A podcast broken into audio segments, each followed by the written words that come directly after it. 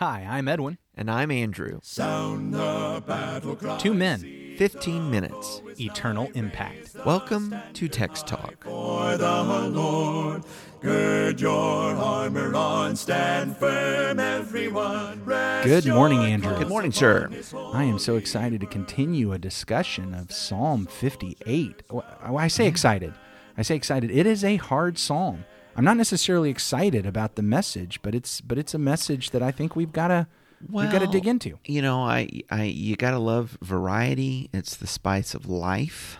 And the psalms. And yeah, I, you know, and uh, unlike some of the psalms that I, I see a whole lot of repetition in the imagery, this one just feels fresh. you know, we, we haven't lot of, haven't had a lot of imprecatory psalms yet in these seasons, and and you know, th- this is uh, this is part of the human experience, also. I think. sprinkled in here. I appreciate what you said the other day. I, I want to hit on imprecation just head on today, and I just want to remind uh, us of what you said the other day. The psalm seems different depending on where you're sitting, Yeah.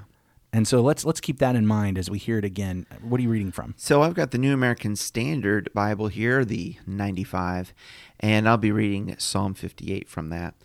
For the choir director, set to Al Tasheth, a Miktam of David. Al Tasheth, by the way, means do not destroy. Do not destroy. I had a feeling. Verse 1 Do you indeed speak righteousness, O gods? Do you judge uprightly, O sons of men? No. In heart you work unrighteousness.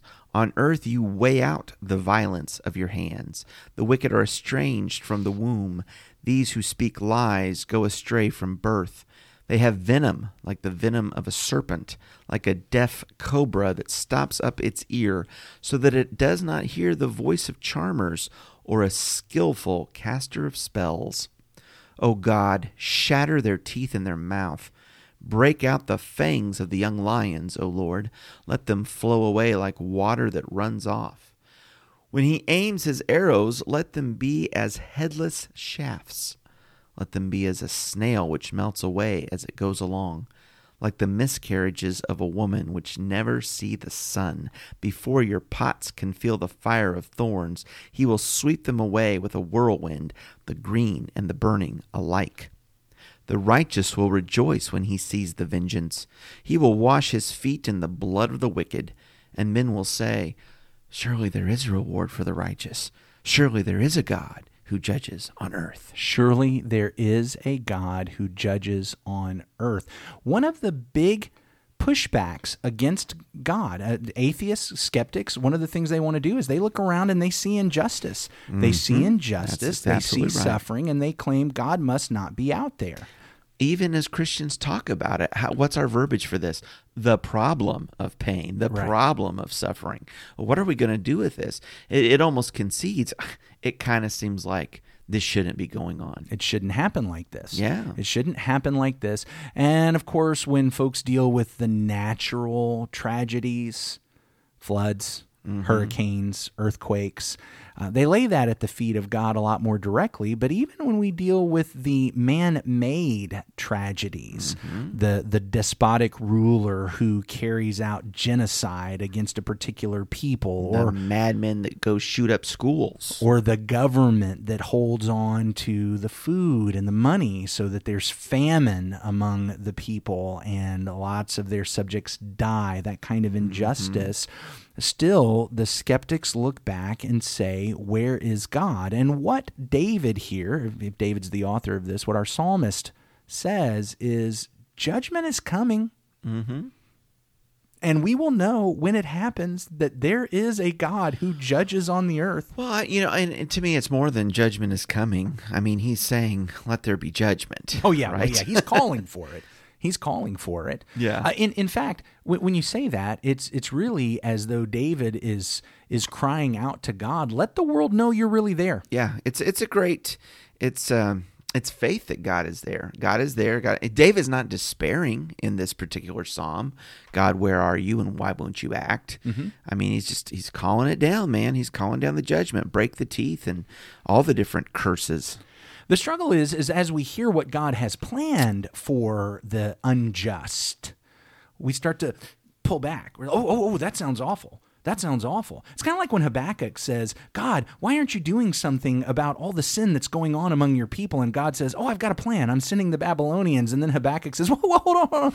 I, I didn't mean that. Not that. Not that. Not that. Not that. And so what, what we have is, on the one hand, we've got all kinds of people that are like, Why isn't something being done about all the injustice by God?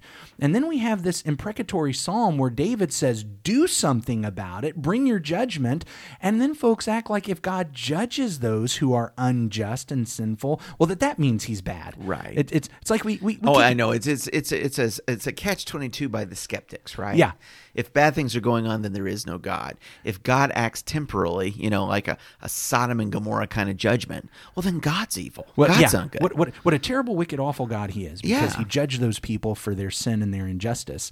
I, so that just really, you know, some of them, it's like you just kind of don't want to believe in God, yeah, right? you, you really just any any old argument will It'll- it'll work for you either for way. you. Okay, I want to think through this as we're talking about imprecations. I've got a question. It's it's, it's not. It's going to be a, a surprising question, I think, probably. if but- you're asking me again the meaning of Hebrew words, No. we'll, we'll have to hit pause and I'll go look it up for you. no, no, no, no, we're not going to do that. Andrew, I got a question for you. Yeah, How much do you love your mother? I love my mother a lot. I mean, A great, would, great deal. Would you would you do anything for your mom? Yes. Okay. Would you protect your mom? Yes. If someone was defaming your mom, would you stand up and defend your mom? Um, I have. Well, there you go. if somebody was injuring your mom, would you protect her? Yes. If someone had injured your mom and you witnessed it and they were now on trial, would you witness? Would you testify so that that person would Yes. experience justice? Yes. Yeah, of course you would. We all understand that. Somehow, when we have that same concept with God, we, we get wrapped around the axle. Because what I want us to say is here in this imprecation, we have to understand that this is actually a matter of how much do I love God? Mm-hmm. H- How much do I love God? I get it. I get it. We want folks to be forgiven. God wants folks to be forgiven. God wants folks to be forgiven so much that despite the people who have defamed him and disport, defamed, sorry, defamed him, Yeah. distorted his image, brought his uh, diminished his glory, rebelled against him, all of those people, he sent Jesus to die so that we could be forgiven of that. That's how much he wants us to be forgiven. Absolutely. I pointed out yesterday that every imprecation we read in the Psalms, I think, is to be read through the lens of the very first one in Psalm 7 and 12, which says, If they do not repent, God will whet his sword. God wants repentance. He wants it more than us. He wants all the sinners to come to life and, and, and be able to experience that grace that he has purchased by the blood of his son. But what if they doubled down? You know, uh, you pointed out Job on one of the recent episodes, one of our recent conversations, and there was a fellow that didn't bring the message repent. He brought the message of judgment.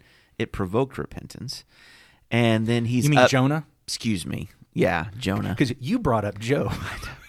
I did. but Jonah, he, Jonah, he, br- he brought the message Yeah. of judgment. Yes. He brought the judgment in Nineveh. It provoked repentance from the greatest to the least. And then and then uh, Jonah has to be taught God really did want repentance. Yes. That's what he wanted. That was the goal. Um, Jonah was fearful that God would allow the repentance, that God would relent, that God would save these awful, wicked, oppressive people. Yes. You know, um, Jonah's heart was not, boy, I'd like to see these people repent. Yeah. But he sure was able to preach judgment with some conviction on those people. Yes, absolutely. now, what if Nineveh had doubled down in their sin? Exactly. Which they actually do later, which is why we have not only Jonah, but Nahum. Mm-hmm. As we find that Nineveh turns back to sin, and Nahum preaches about the judgment that is going to come on them, and it does come upon them Yeah. because they double down in their sin. They double down in their injustice. They refuse to repent, as the earlier Ninevites had done, and they do experience judgment. Now, the, the point that I want to bring up is that imprecation actually demonstrates a love for God, a love for God's glory, a love that says God is perfect, God is holy, His righteousness is far beyond anything that I understand, and it's amazing. And I love Him, and I want people to honor Him. And, and if they're going to refuse to honor Him, then God needs God needs to be defended. Mm-hmm. If they're going to act unjustly towards God and towards his people, then they need to experience the justice of God. I- We would Kind all kind of, kind of like a John and a James when they asked the Lord, "Hey, can we call fire down on this Samaritan village now?" well, I, I I don't know. I feel like you're trying to pull me up short on this. I'm not trying to. But I'm of just course, the problem that is there are examples of people, and I think the imprecations fall into it, where they are are angered that God is being maligned. But the problem is, is that with James and John, they were doing it inappropriately because Jesus has to call them short and say, "Don't you know what manner of spirit you're of?" They, they, Well, that's their true, their too. imprecation at that time was misplaced. Fair enough. misplaced. I, I just, I, again, what we're dealing with is we as Christians, we know, and this is where our struggle is. That we know our spirit is the one that says we're going to go to the cross so that you can be forgiven. And we struggle with the folks who, in the face of the cross, decide they're going to continue to push back against Jesus and defame and dishonor him. Yeah. And the recognition that there is ultimately that place for if you're not going to repent, then I'm going to stand on God's side. And it pains me. And I want you to repent and I want you to have life. God wants it more. But I do want your forgiveness. But listen, if you're going to double down in your sin, then I'm going to be on God's side and I'm going to stand up for Him and say that, look, justice needs to be meted out against those who continue in rebellion against God, who continue to defame Him, who continue to attack Him, who continue to dishonor Him. Well, okay. So James and John with the Samaritans, bad example.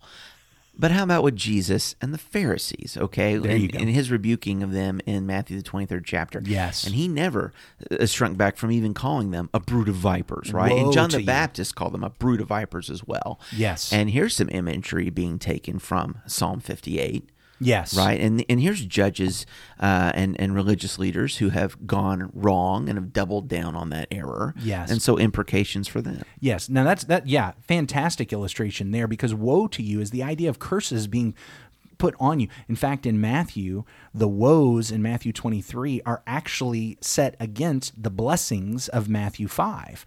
Just like in Israel's history. Remember when we read Matthew last year, we recognized that Israel comes into the land and on one mountain they proclaim the blessings, and on another Yep, mountain yep. they proclaim the cursings Yeah. or the woes. And that's exactly what Jesus does. Woe to you because you're not repenting. Mm-hmm. And that's and that's the key here.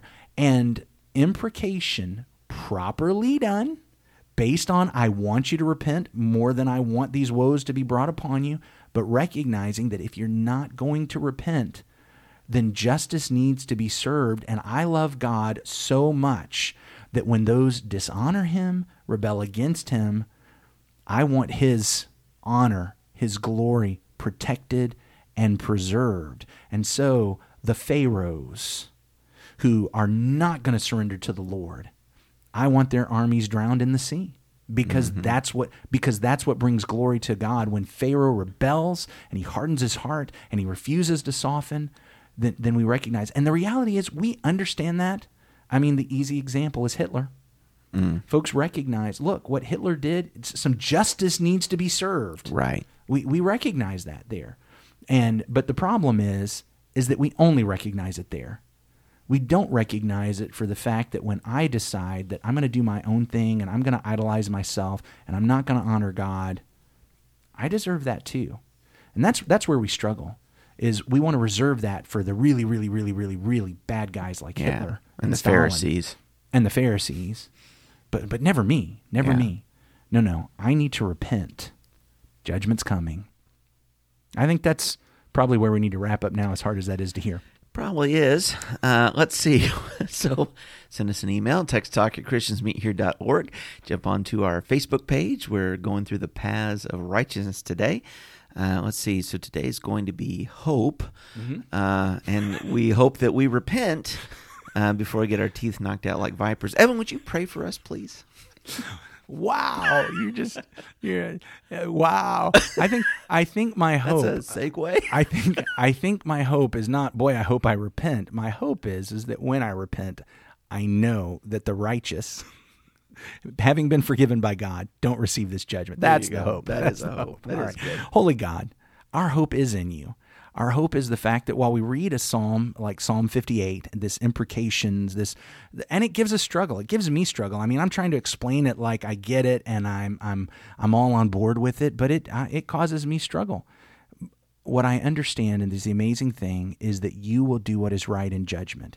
And so I bring glory to you that where vengeance is what needs to be meted out, you will mete it out. That where forgiveness is what should be meted out, you will mete it out. We surrender to you in this, just as David did, bringing this prayer to you. And so, Lord God, we love you and we want your glory and honor defended. And we look forward to the time when we can be with you and you will be glorified eternally. It's through your Son, Jesus, we pray. Amen. Amen. Thanks for talking about the text with us today. I'm Edwin Crozier, and I'd like to invite you to join the Christians who meet on Livingston Avenue in Lutz, Florida this Sunday for our Bible classes and worship. You can find out more at ChristiansMeetHere.org. Check out our daily written devotional that goes along with today's episode. You can find a link for it in our show notes. Michael Eldridge sang all four parts of our theme song. You can get more from him at acapeldridge.com. Please remember to subscribe, rate, and review Text Talk in your favorite podcast app so others can find it and learn about it more easily. Have a fantastic day. Steady, pass the word along. Onward, forward, shout aloud, Hosanna! Christ is captain of the mighty throne.